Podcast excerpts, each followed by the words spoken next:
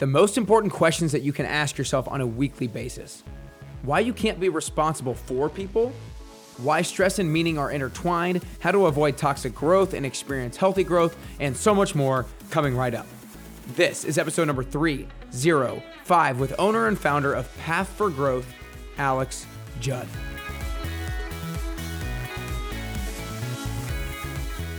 Hey everyone, and welcome back to Nick Carrier's Best You podcast. Before hopping into the episode, I want to tell you about my brand new daily, weekly, and monthly planner and video course called The Best Journey Planner. In this course, you're going to learn how to slightly improve in all seven pockets of your life, which are health, relationships, career, financial, personal, spiritual, and other. And you'll also learn how to spike in one of them at all times. You'll learn how to define success in these areas every single month and then how to boil that down to what it looks like on a weekly and daily basis. Just go to go.nickcarrier.com slash the best journey planner. Again, go.nickcarrier.com slash the best journey planner. But for now, let's dive into the episode. I'm super excited today for one of my few repeat guests, Alex Judd. Alex has been a good friend of mine ever since I interviewed him for the first time about two years ago. He founded Path for Growth out of the belief that everybody wins when a leader decides to intentionally grow every single day. Keyword decides. And then through teaching, intensives, and in coaching, the Path for Growth team empowers impact driven leaders to define vision and take meaningful action. But prior to starting Path for Growth, Alex served as the host of Dave Ramsey's nationally recognized EntreLeadership podcast, which is how I first met him. Outside of work, Alex loves endurance sports. He's finished 22 marathons, two Ironman triathlons as well. And more than anything, Alex just loves people. He's stubbornly committed to seeing as many people as possible engage in a healthy, life giving, sustainable path for growth. Before diving into the actual interview, be sure you're subscribing to Nick Carrier's Best You podcast on Apple Podcasts, iTunes, Spotify, YouTube, or wherever it is that you listen and watch. And also be sure you share the episode with a friend while you're listening. All you got to do is send them to nickcarrier.com slash podcast. Be sure you're following me on Instagram at carrier underscore best you and follow Alex at Judd on the run. And make sure you go subscribe to his show as well, which is the Path for Growth podcast.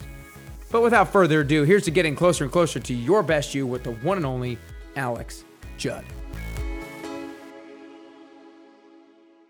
All right, what's up, everybody? Welcome back to Nick Carrier's Best You podcast. I am super stoked today to have, for the second time, the one and only Alex Judd. Alex, I just want to start off by saying thanks for spending the time with me today. Thank you. I'm super stoked as well, Nick. This is gonna be fun, man. yeah, man. Uh, I can't even remember exactly when it was, whether it was a year and a half, two years ago or so, when I met you down at uh, the Ramsey Ramsey Solutions to interview you there. Yeah, I had a uh, job back then. a lot has changed since then. uh, it's not that you don't have a job now, but it, uh, that's true. People are like, "Who is this bum? Like, who am I listening to?" yeah, seriously. Um, but yeah, we had an awesome conversation then, and I'm super excited about the stuff that we're gonna jump into today. But let's go ahead and, and dive in to give people a little bit more explanation as to what you're talking about when you say you actually had a job. Then you left how long ago was it now? It, uh, it will be a year June 1st. Okay, a year June 1st, you left Ramsey Solutions and started Path for Growth. So I just want to start off. I know we've talked about it in the past, but give people a little bit of a rundown as to what the reasoning and what the decision was like to kind of go off on your own and start your own thing. Yeah, I had a guy send me a message on LinkedIn the other day, and literally I never met this guy before. The message just said, "What the hell were you thinking leaving Ramsey Solutions?" And it's oh like, "Great to meet you too." So I appreciate you for asking the question a little nicer than that. Honestly, what I tell people a lot of times, like it's it's one of the greatest organizations I've ever been around. Period. Right? Dave is one of the strongest leaders I've ever worked for, and so I wasn't running from anything at all. Like I love that place, still love that place, love those people. It was just I had this recognition, man.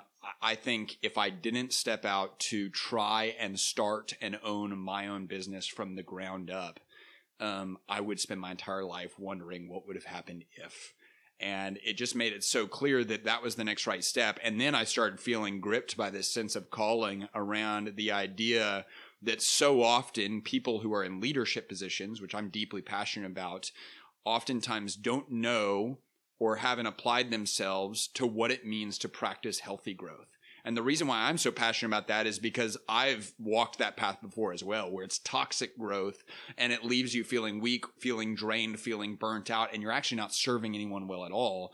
And so what we say we do at Path for Growth is through training and speaking and coaching, we help impact driven leaders practice healthy growth.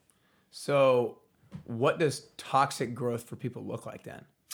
Man, the, the biggest distinguishing factor is kind of part of what I just hit on is if you get to the end of a season of struggle, because struggle and growth often go together, right? But if you get to the end of a season of struggle and you are weaker, uh, less strong, less healthy, and less capable or equipped to serve people than you were before that season, it's toxic struggle, right? And sometimes we say like, "Oh, I'm in the grind, I'm hustling, I'm doing all this," but in reality, it's all selfish based because it's like you are actually making yourself less able to serve others effectively. And so, what I say is healthy is healthy is is really rooted in that word humility, right? What is humility? It's to have an accurate viewpoint of oneself so it, it's saying that I have dreams, I have aspirations, I also have incredible strengths and talents and gifts that I'm going to bring to the world. And at the same time, I am a human being, and therefore I am fragile, I'm feeble, I'm weak, and I'm limited. That doesn't mean that I can't do these things. It's just going to affect the way that I do these things. And I need to walk forward knowing that I'm a human being, but I can also work with other people, be hyper aware, hyper conscientious, and hyper humble of bringing my full self to the thing. So I, I love that definition of humility, an accurate viewpoint of oneself, and it sounds like, you know, that's what people need to work on and improve on in order to make sure that they're avoiding toxic growth, if you will. So how does one become more aware as to if that that's what they're experiencing? Like, how do they know that? When they're going through a period of struggle that they end up not as good at like not good and they're not ending on the positive side of the things and they're not learning from it. Like how does somebody know that? Yeah i think it's incredibly hard. And and it's honestly one of the things that i'm focusing on a lot right now in, in my own life because i got to a stage with this business where if you had asked me probably from the months of september to December. If you have asked me, if you would have asked me how things were going, I would have said, man, Nick, it's awesome. And you, you probably did ask me, to be honest with you. I probably said, man, it's so awesome. Things are going great. We're growing. Number of clients is expanding. I'm thinking of hiring my first full-time person. And, and I was talking to this guy and I was having conversations with this person that I was thinking of bringing on board. And I said, man, things are just going really, really well. And they were going well externally. They really, really were and uh, like it was just hustling and moving and and constantly like what's the next thing right? What's the next thing?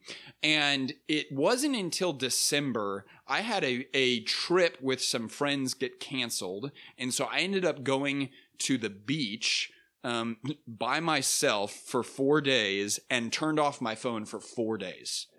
And uh, it was it was a little bit terrifying. Like I put my phone, like turned it off, put it under a pillow in a separate bedroom, and I was like, okay, we're gonna turn off phone and computer, and we're just gonna see how this goes. And uh, it was crazy how after doing that, I just had this like, I started to breathe again, and then I had this recognition, like I am so stressed out right now, like so uptight and the reason why I was able to realize that I was so uptight is because it felt like for the first time in 90 days, I was taking deep breaths again, like diaphragmatic breaths that go beyond shallow level. And it's like, that's kind of odd, you know? and I even noticed I was actually, this is a weird thing to say as a 29 year old, but I've actually done some research on it and cortisol levels actually affect this. Like, I was actually losing some hair and and thankfully it's all grown back. I'm thrilled about that. But it, it's like my stress levels had gotten out of control and i was living in a state of complete unawareness of it. It's like, holy cow, what's going on? And so that was this wake up moment for me. It's like, man, you are literally growing because you feel like you have to go grow, because you feel like you're perpetually behind, because you're placing these self imposed goals and aspirations that if I don't hit this by this time, then I'm not growing and I'm not doing what I should be. And I own the thing. It's like, why are you stressed out right now? And, and that's what people should hear. You, you are your worst boss right? Like the voice in your head, you would never talk to anyone else that way, but you talk to yourself that way, right? And so I had to step back and say, like, I'm not doing this anymore. I refuse. And I'm so grateful that happened in December, six months into the business, because now I've got this perspective is it's like, man, if we grow, that's awesome. And, and I'd love to grow and I love to move the business forward. And we are growing, thankfully. And at the same time, if we grow 1% next month, we're also going to be okay. And, and the reason why we're going to be okay is because we're all having a blast. Before I wasn't having a blast.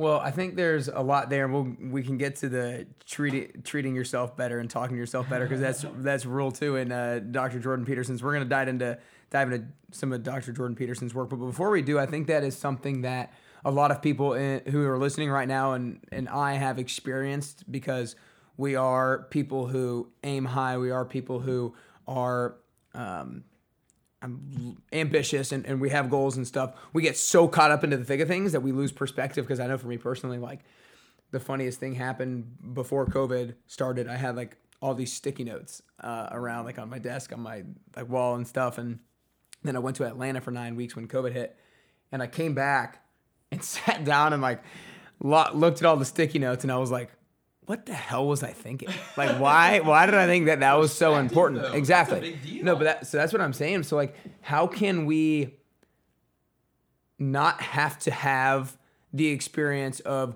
COVID happen or the experience of plans getting canceled and you having your phone off for four days? How can we not have to wait on something like that in order to gain perspective and how can we keep perspective on a regular basis dude i love that question um, the, the thing i always think back uh, back to is uh, Grandma Williams is her name. She's my grandma on my mom's side. We were at dinner one time and my mom was talking about something or something.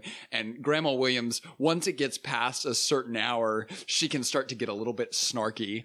And, and like she was trying to explain something that I guess I can't remember the exact context of the story, but my mom, uh, my mom, I guess didn't grip what my grandma was trying to say. And my grandma just paused for a second and just goes, Amy, open your eyes. Open your eyes. Like, I will never, like, that is the exact tone that she said with, open your eyes. And so that's the advice that I would give myself. Alex, open your eyes. Open your eyes. And the words that I keep focusing on is pay attention. As a human being, you have an outrageous capacity for self for self deception. Like you can convince yourself that you are all right if it is inconvenient or uncomfortable to recognize that you're not. And so, I mean, like, to my knowledge, human beings are the only creature on the planet that can build up entire realities in their mind that don't actually exist in front of them. And, and that's called denial, right? And so what we've got to do is we've got to pay attention. And so one really practical thing that I've started doing, and this is actually, I think I got it from Jordan Peterson. You're so much more respectful for me than me. You always say Dr. Jordan Peterson. I just, I just say Jordan. um, but I think I got it from him. Every once in a while, I'll just journal my answer to the question, where am I being stupid right now? And I never don't have an answer. That's what's crazy. It's like I always find an answer. It's the question of how deep are you willing to go. The other thing I would say is living in community and for me having a counselor. And, and I, I have a counselor not because my life is falling apart. I have a counselor because people depend on me to be operating at my best. That's why I have a counselor and because he helps me do that. That's awesome. Yeah, I think I think it's an awesome question. I think it is a hard question to have the courage to ask yourself because you're going to be revealed stuff that is. oh, the where am I being stupid? Yeah, where am I being stupid? Oh my yeah. gosh, yeah, and and I mean, like the science behind the fact that your mind will block, like if you're an alcoholic, your mind will block you from answering that question truthfully. Yeah. And and I think it's important to remember that every addiction was once simply a bad habit. Mm-hmm. Yeah. And so would wouldn't it's scary, but it's also empowering because it's like, okay, well, I can fix a bad habit. Yeah. And I can attack a bad habit, you know, and, and if I just open my eyes and pay attention and don't go two years without asking that question, I just see so often people create lives that they're miserable in. And if they would have addressed the hard things 18 months ago, they'd be in a much healthier spot. Yeah. I completely agree. Um, one of the things I want to kind of go back to that you said early on because it, really related with me, and I think it was insightful. Is you talked about kind of if you had not left to do something on your own, you would have always wondered like, what if? You always wonder, always would have wondered. You always would have almost like felt this gap that like I could have given more, I could have done more, and one of the things that I have said before to somebody who was like kind of a past coworker and and I was leaving and they were kind of like asking me why and and I was like I just feel like my highest contribution to the world is going to come from something that I create and I don't know if that's like a I don't mean for that to sound like arrogant or anything like or anything like that. Arrogant. No, you, uh, okay. Pause real quick because I think this is important for everyone to understand. You use the word contribution. By nature, you can't contribute from a posture of arrogance. So I don't think that's arrogance at all. Point. Um, well, I appreciate that. Yeah, of course. Yeah. um, eh, on a deeper level, it's kind of like when you do your own thing, you get to completely define success for yourself rather than if you work under someone or for people you are essentially required to adopt what their version of success is on a daily basis and i think that that's one of the things that we as humans need to do in order to get closer to the best version of ourselves is we need to be required on a daily basis to define what success means for ourselves. Like, what does this success mean for our health? What does success mean for our financial life, spiritual life, relationships, all that kind of stuff? And I think that oftentimes we don't get the opportunity to do that sometimes when we work within another company. And so, like, I feel like one of the reasons why I felt that way is like I want to define success for myself rather than kind of adopting another narrative of success. And I don't know if that's anything that you relate to or anything that like makes sense. And if I don't know if I did a good job explaining that or what. No, I think it's a great job. I, I, um, the thing that I would say related to that is I never want to demonize working for an organization because I believe that sometimes, and I don't know what my life is going to look like 20 years from now. It could be, and, neither do you, right? It could be 20 years from now, both Nick and Alex, their story of success involves working for an organization. And it, and it just happens that our story of success aligns so much with someone else's that we decide to go work for someone, right? Or with someone on something. Um, I don't anticipate that's going to happen, but it might, right? You know, and so if you're working for an organization or if you're working for an organization, the thing that you should ask yourself is exactly what Nick just said is what is my definition of success and, and how do I define success for myself? And does that align with the place that I'm walking into every day? What I get so freaking irritated about is people that answer that question uh, that either don't have the guts to define it, number one, or answer that question no every single day and then complain about their employer. It's like that person's paying you. And if you're complaining for more than 30 or 60 or 90 days, uh, we live in this amazing place called the United States of America, and you can leave tomorrow and and do them and do you a favor and do that because as long as you stay in a place where you are allowing yourself to have a bad attitude you are now the problem. Yeah. No and one of the things that i think about in regard to that is you almost don't have the right to complain if you don't do anything about it right? You know what i mean? Like if you're not taking responsibility for doing what you can to change that whether you're just trying to make your situation at work better or whether you're you're moving um, to a different company, like you almost like don't have the right to complain if you're not doing everything you can. And that's kind of like one of my whys every single day and almost like my biggest fear is that I'm not doing everything that I potentially can do in order to get closer to the best version of myself. And that's almost like why I don't feel like I would ever have any right to complain if I am not doing everything I could do. Mm.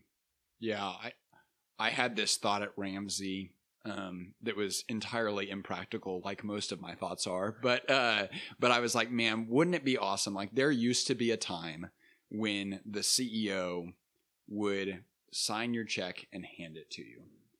And I just thought to myself, I wonder how much that would change the dynamic of people in a company if they literally didn't get it direct deposit if they literally received the check from their leader and said thank you. You know, and I've thought, you know, our company's entirely remote, so I'm not driving around the country to deliver people's checks, but it's just like, I think that's helpful for me to remember. And it was really helpful whenever I worked there. It's like, this, this person is signing my check.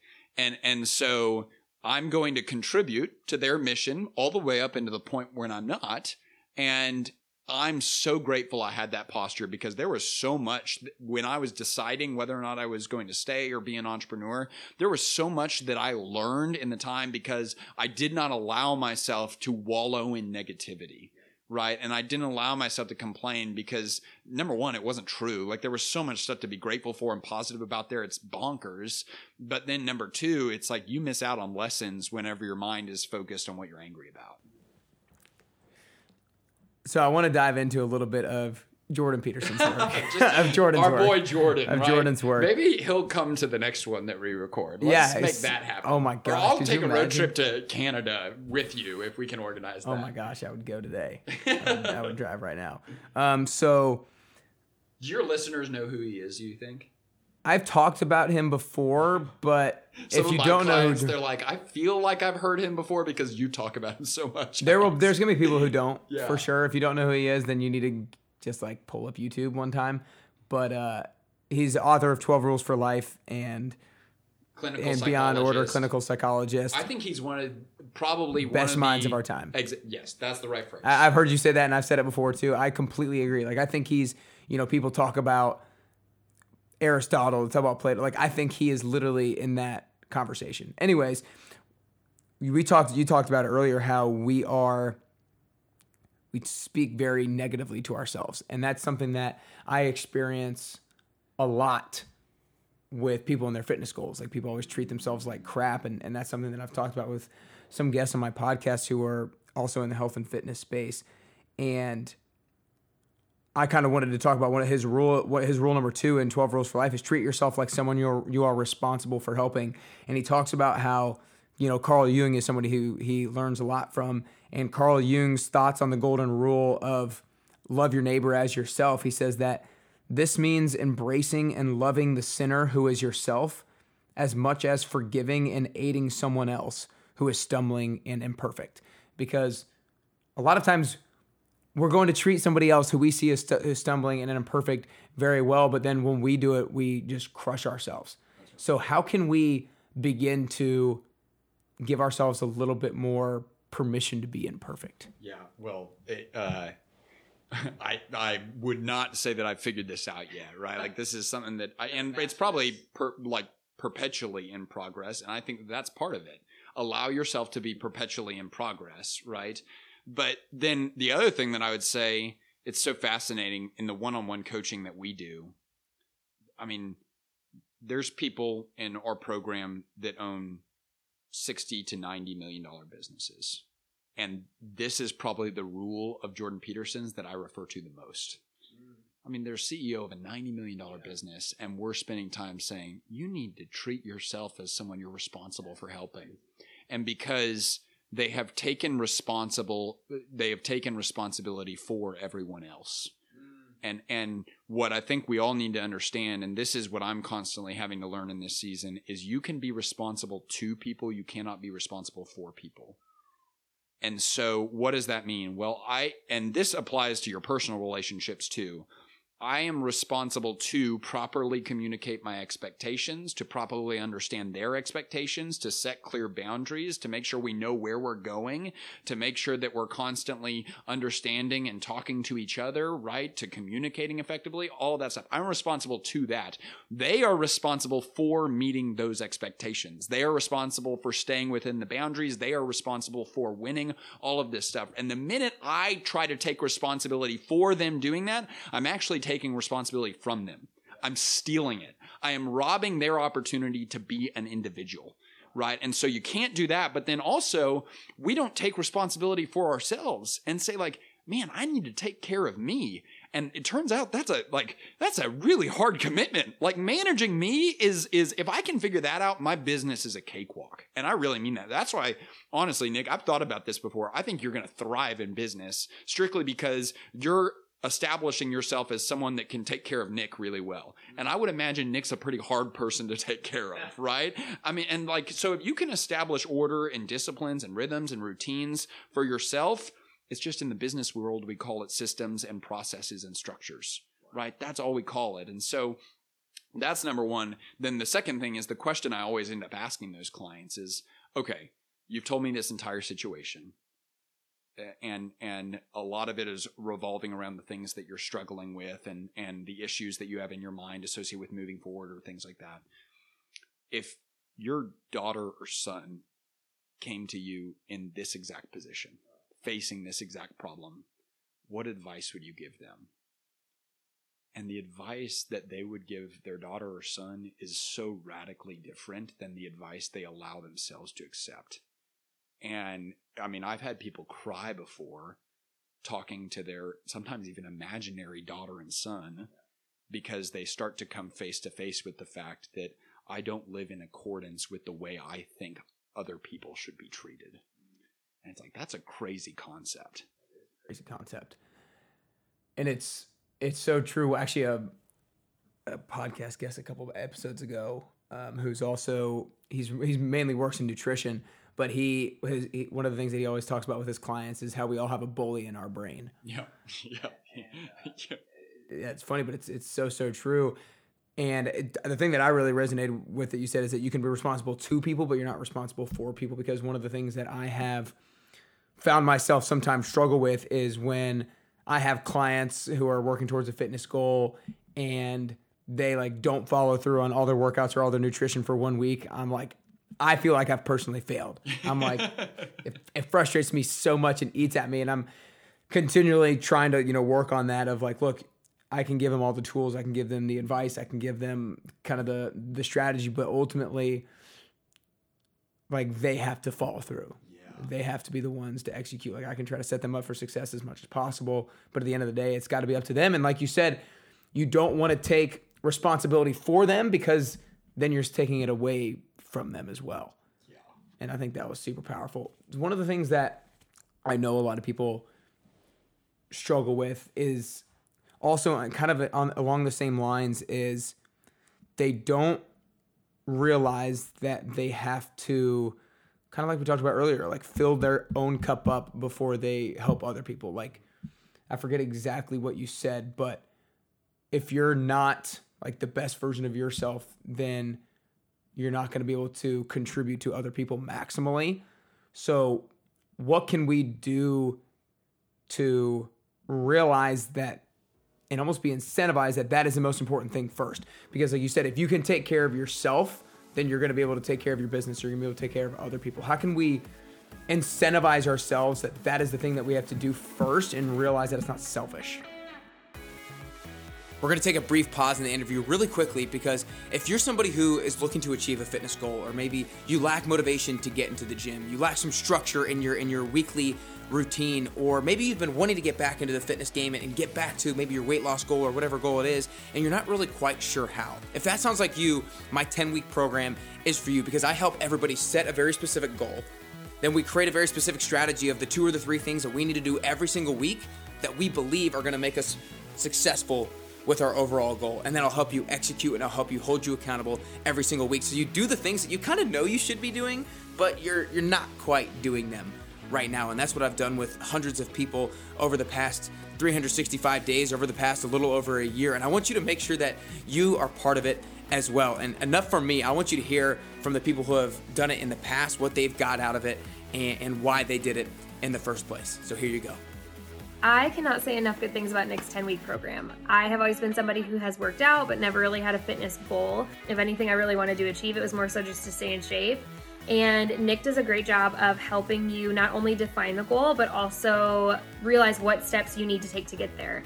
Tomorrow, as of my weigh in week nine, I hit my goal of losing 25 pounds in 10 weeks. Just the whole methodology of the program, with it being one big goal followed by some smaller goals to help me reach that big goal, and then the weekly commitments to help me reach those smaller goals. During these times, it's helped strengthen my mental health and strengthen my focus and really made sure to hold me accountable to my goals.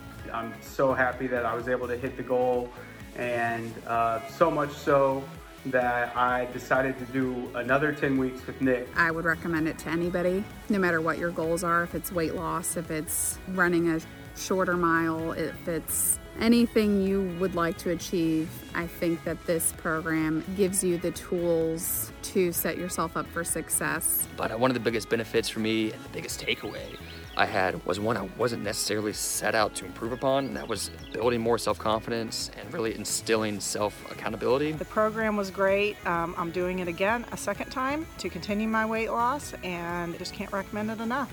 So again, guys, if you lack motivation, if you lack structure, if you want to get back into your fitness game but you're not really sure how, then I want you to make sure you go to nickcarrier.com slash 10-week programs. Again, nickcarrier.com slash 10-week programs to learn more. For now, let's get back to the interview.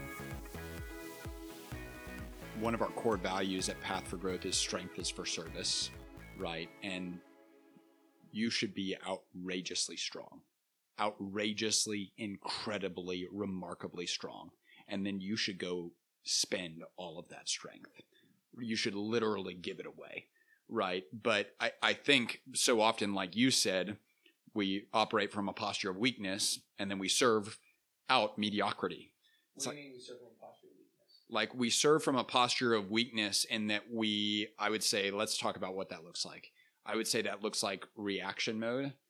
So it means, I mean, part of taking responsibility for yourself, right? We can do the whole compassion, like bullying your brain. Yes, that's all true. And we should tell the bully in the brain, shut up. And at the same time, get out of bed.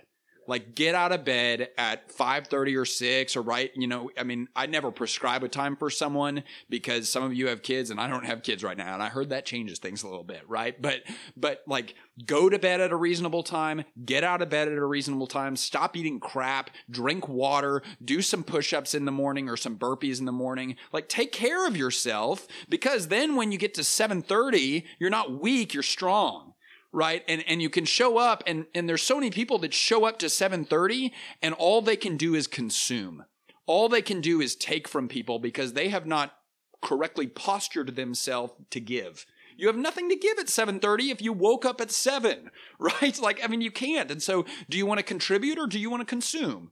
And so this is where like uh, when I think about this rule, there are times where I need to be outrageously compassionate and gracious and kind to Alex, right? And there are times where I need to just say, Alex, stop being so damn weak. Like just get out of bed.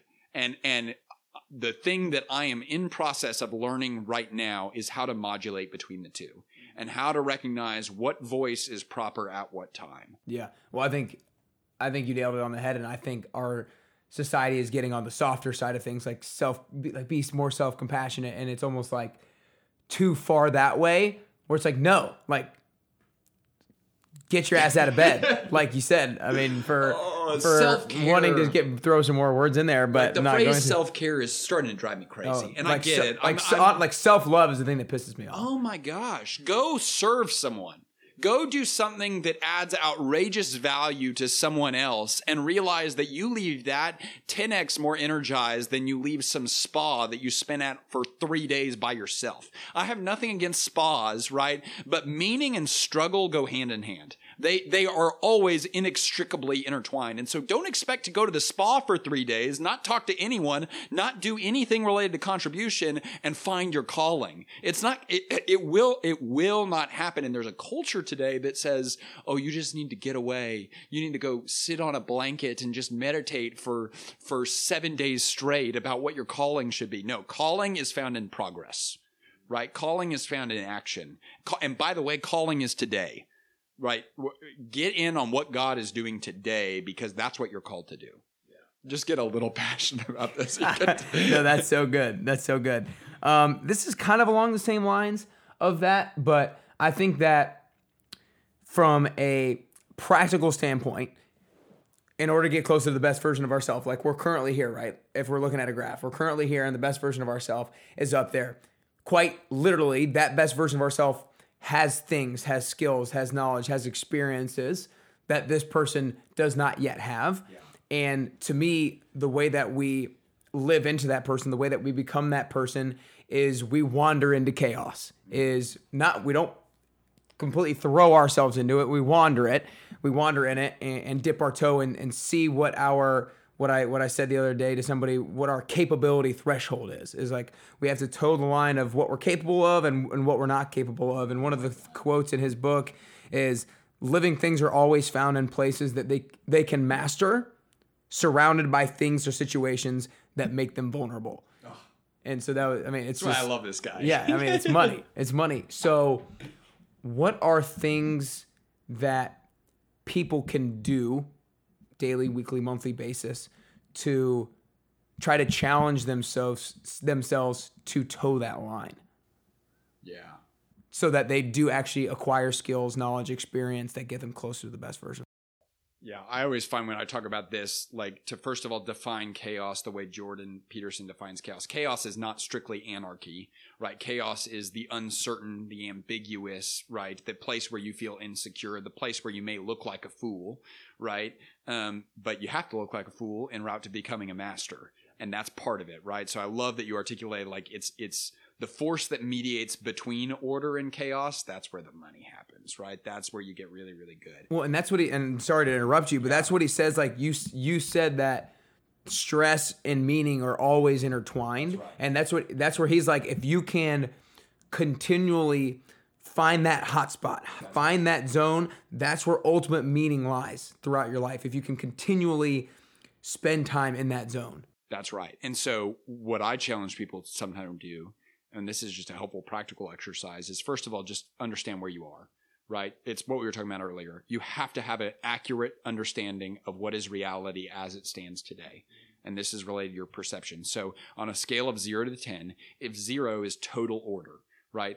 My entire life is systemized, routine. It's outrageously consistent. It's just a series of habits. I clock into an eight to five job. I eat this every Monday, Wednesday, Friday, right? Like you just got, it's filled with structure and rhythm and routine. Let's call that a zero. 10 is chaos. Everything is uncertain. Everything is ambiguous. There's no structure. There's no rhythm. There's no routine. There's no habits, right? It's all craziness where where do you land? Think about where do you land. Because if you live too much on the zero side of things you will become complacent right? And then someone that lives at the 10 side of things there's a there's a phrase for that. It's called a train wreck right? Or a dumpster fire right? You don't want to be there.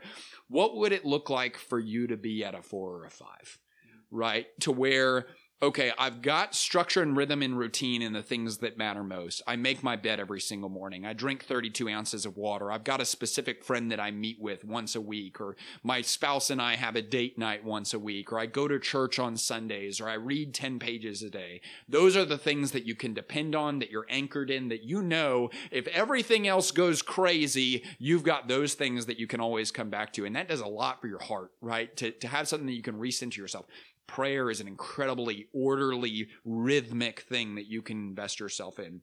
And what does that do? That grants you the ability to courageously wade into chaos. And so have the guts to go do the thing that makes you uncomfortable. Have the guts to go talk to a stranger. Have the guts to maybe bootstrap a business. Have the guts to start a podcast. Have the guts to start writing a book. Have the guts to sit down with someone that you've never met before and just say, Can I really admire you? Can I ask you a bunch of questions?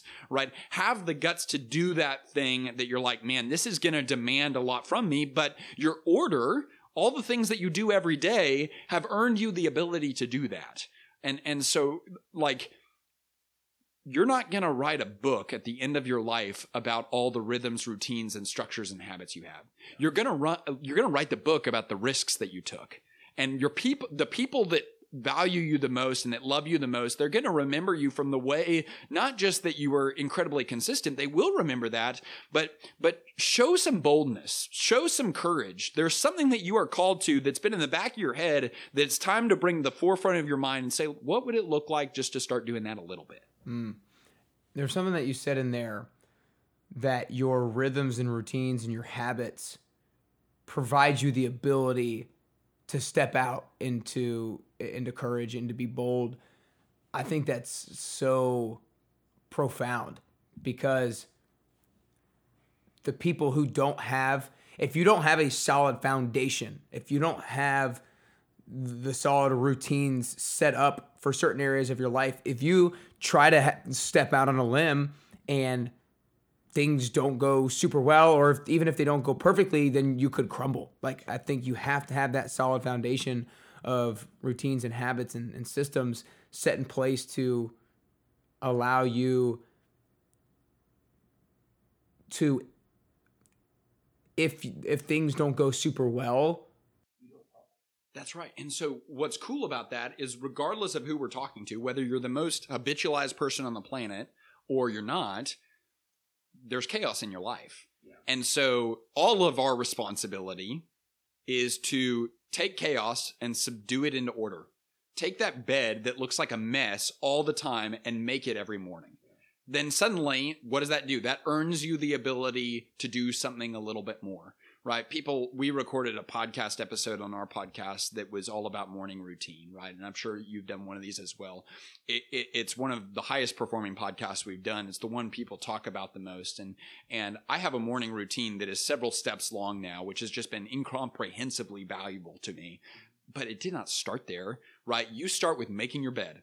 And then you start with after you make your bed, you drink 32 ounces of water. And then once you establish that as a habit, you start doing 15 burpees, right? And you just stack and stack and stack and stack till one day you have this outrageous morning routine, but start with the first thing and bring that into order. And that's your bed. Yeah. Well, and you know, one of the things that he talks about, Jordan Peterson talks about, is if somebody is constantly depressed or constantly anxious, it's sometimes easy to get them out of that if their go to bed time and their wake up time is just all out of whack. Because like one actually from a biologically per, biological perspective like your mood is very much tied to your circadian rhythm. And so if you're all that is all thrown off then it's going to affect you but also just from like that structure point of point of view. And then the other thing i thought about when you're saying is that there is a thing called decision fatigue. Like if you have to continually make decisions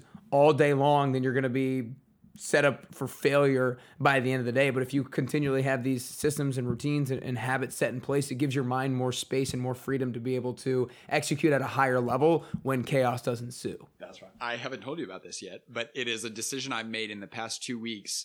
I am trying to distill everything I own into being able to live in, out of one Rubbermaid bin. Um, yeah, right.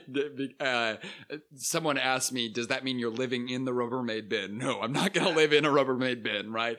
But, um, and one of, there's many reasons why that's hyper lucrative to me and why I feel like I've thought about it, prayed about it, feel called to do that in this season. But one of those reasons is because I, there's enough things I need to make decisions on right now. The t-shirt I'm going to wear doesn't need to be one anymore. And so I'm just going to go buy, and I've already done it, a bunch of black V-neck T-shirts, and I'll wear that every day, right? Because it's like I can I can remove that as something that's on my mind. What am I wearing tomorrow? And and uh, it's not like I was losing sleep over what am I wearing tomorrow, right? But it, it was something that I was expending thought process on that is no longer and and I'm eliminating a lot of those things now. And I've just begun the process of getting there. Over the course of the next month, I'm hopefully going to be in a Rubbermaid bin, not me physically, um, but I'm already experiencing the freedom that that provides because simplicity equals freedom. Yeah. Well, and I don't think people listening to the podcast are necessarily going to go buy a Rubbermaid bin and try to do the same thing. There might be one, a couple out there, but that's why laying out your clothes the night before is so powerful. It's just again the, the decision fatigue thing. The more you can make the trivial things habitual and not require brain processing power, then the more you're going to be set, set up for success. Because it becomes order, and order gives you the ability to step into more chaos. And so, I mean, the example that he used that really made this concept click for me is uh, Marines, Navy SEALs, Army Rangers. They go into the most hostile environments on the planet. Nothing is predictable why do you think they're so outrageously incessantly obsessed with your pants have to be pleated the right way your shoes have to be shined the right way your bed has to be made because it does something for your soul when you realize there are things i can control although I may not be able to control anything out there, there are things in here that I actually can control. And so, I mean, that's one of the trainings that we teach is ownership mentality. And we say to have an ownership mentality is to decide to be ruthlessly responsible for the things you can control. And the minute you make that decision, what you start to realize is, oh, I can actually control a lot. Like there is so much in my life personally right now. I'm talking as me in my life personally right now that I can control that I'm not yet. And that's crazy because that's outrageous opportunity for growth. Yeah, man. Well, I yeah, I just could not agree anymore. Well, down to the last couple questions, Alex. Um, you said you're you, you mentioned during the podcast you're 29. Let's say you're 31, two years down the road, and I'm not going to ask you what your specific goals are, but let's say you've achieved a lot of the goals that you have. Your your business is thriving. You have more clients. You have all your stuff in a Rubbermaid bin. You're speaking more and more like you want to. Envision that 31 year old version of yourself. What are the habits that that person has that you don't currently have?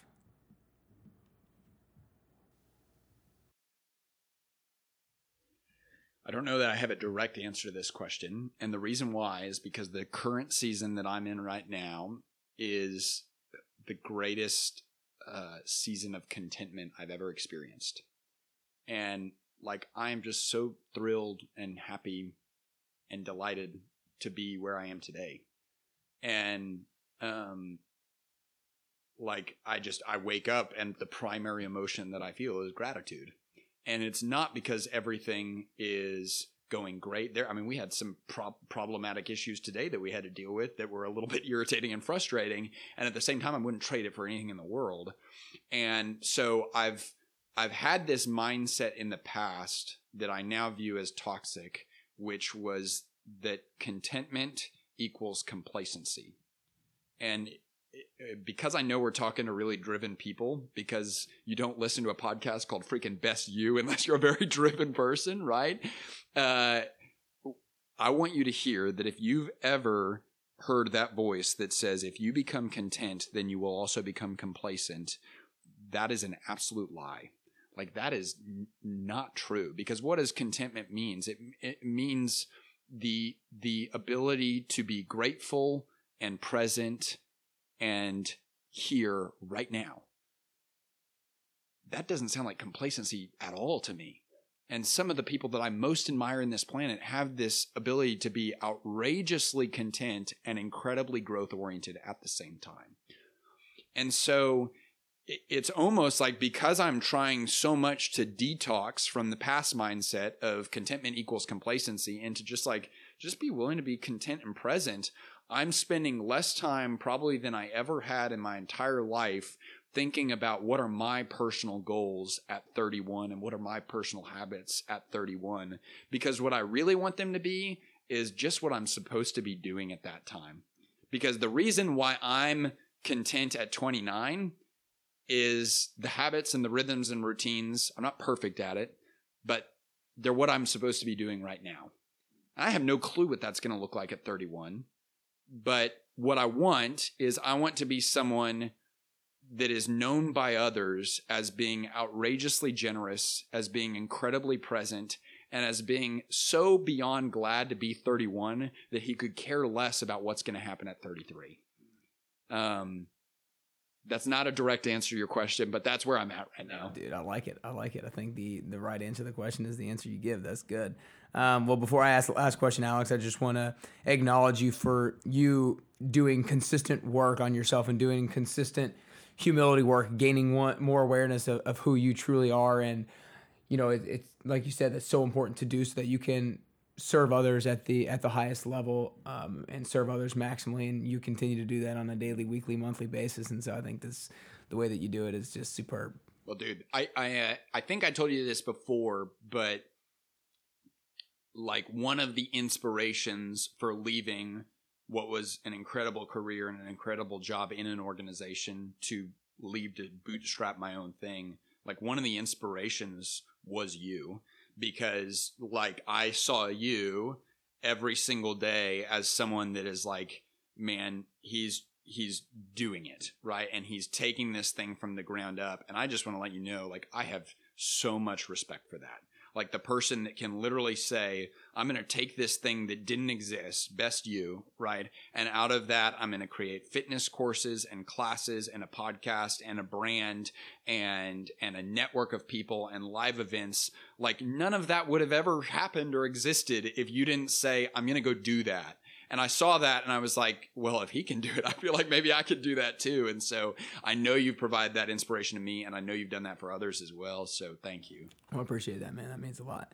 That means a lot. Well, I know if you guys don't follow Alex, you're gonna you're gonna go want to. So make sure you follow him on Instagram at Judd on the Run, and you can follow Path for Growth at Path for Growth, and make sure you check out their podcast as well. Um, is there any other, and there's pathforgrowth.com, y'all's website. Is there any other good place that people should go to learn more about you guys and support you? Yeah, we're about to have this killer guest. I can't believe he, he was willing to be booked on the podcast, but his name is Nick Carrier on the Path for Growth podcast. So we'd love for you to come check out that episode specifically. awesome stuff, man. Well, last question is I've asked you it before. I didn't go back to see what your answer was, but I'll be interested to uh, compare the two at the two different seasons of life in which I've interviewed you. But I think that getting closer to the best version of yourself is a constant journey. I don't think we're ever at that best version. And I also think it's a very unique journey. I think the way that I'm going to get closer to the best version of myself is very different than the way that you're going to get closer to the best version of yourself. So, for you personally, if there are three things that you can currently do or three things that you can currently work on to get closer to the best version of Alex Judd that you could possibly be, then what are those three things that you could currently do or currently work on? Three things.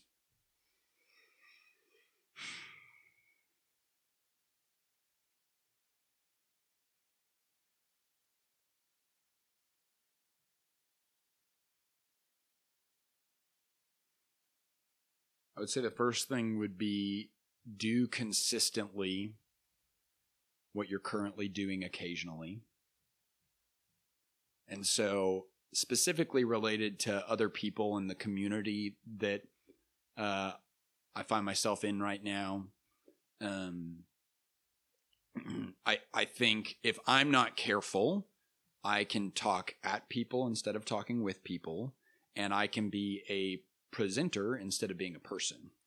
And I'm seeing more and more as our business grows and I'm required in a professional capacity to be a presenter, it's really, really, really freaking important for me to also have people that I can just be a person with.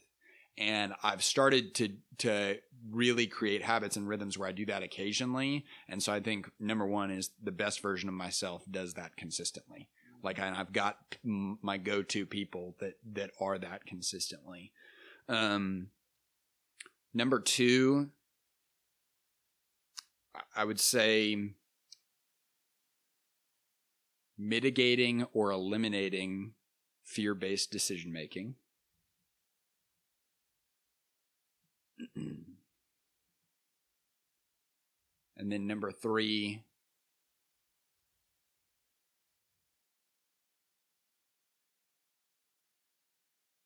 is living in such a way that I acknowledge grace exists. Man, I, I, I don't remember my answer to that question last yeah, time I either. Can, I can probably one thousand percent guarantee you it was not exactly that. no, I, I, but but I remember thinking to myself like this seems like a question that I should always ask myself, and I don't. And like it's just such a powerful thing. I, like specific questions yield specific answers, and when you actually have the guts to ask yourself that question. Like everyone that listens to your freaking podcast should ask themselves that question and hold yourself accountable to writing it down. That I mean, that's why I pause because it's like, I well, gosh, Nick, I haven't thought about three things. You're putting me on the spot, you know. So, man, that like that's healthy for me. So, thank you. Yeah, man, well, I it's funny when I asked a question and you paused. It brought me back to when I asked it the first time, and what I really remember more than almost anything from the last podcast that we did was how thoughtful and intentional you were behind every single word that you spit out. And you know, that's one of the things that Jordan Peterson talks so much about is like be careful with your word, don't say words that make you weak. And, and I think that's something that you continually live by. But that's all we got today, man. I really appreciate it and uh, good having you back on. Thanks, Nick. Appreciate you. That conversation was an absolute blast. Alex and I have had a handful of conversations like that in the past, both on mic and off mic, and he always impresses me with the level of intentionality that he puts behind every single word that he uses. For now, be sure that you share this episode with a friend or family member and make sure that you rate it and review it on iTunes. That's gonna be the best way that you can support me, support the show, and help the show move up the ranks so that we get these amazing messages and lessons into more and more ears and in front of more and more eyes. And also, if you're interested in having a daily, weekly, and monthly planner that gives you confidence that you're always getting closer to your best you, then all you have to do is go to go.nickcarrier.com slash the best journey planner. Again, go.nickcarrier.com slash the best journey planner. I loved learning the question of how am I being stupid right now? It's a question that he says he now asks himself on a weekly basis and he can always find an answer to. And unfortunately, we all can probably find an answer to that at all times, right? But it's a practice of humility and self awareness which allows you to grow intentionally. Now, as Alex said, stress and meaning are intertwined. There cannot be meaning without stress. The goal is to view the stress in a positive light and embrace it. To me, when you can consistently experience healthy growth, not toxic growth, and you can consistently view stress in a positive light, you will be constantly getting closer and closer to your best you.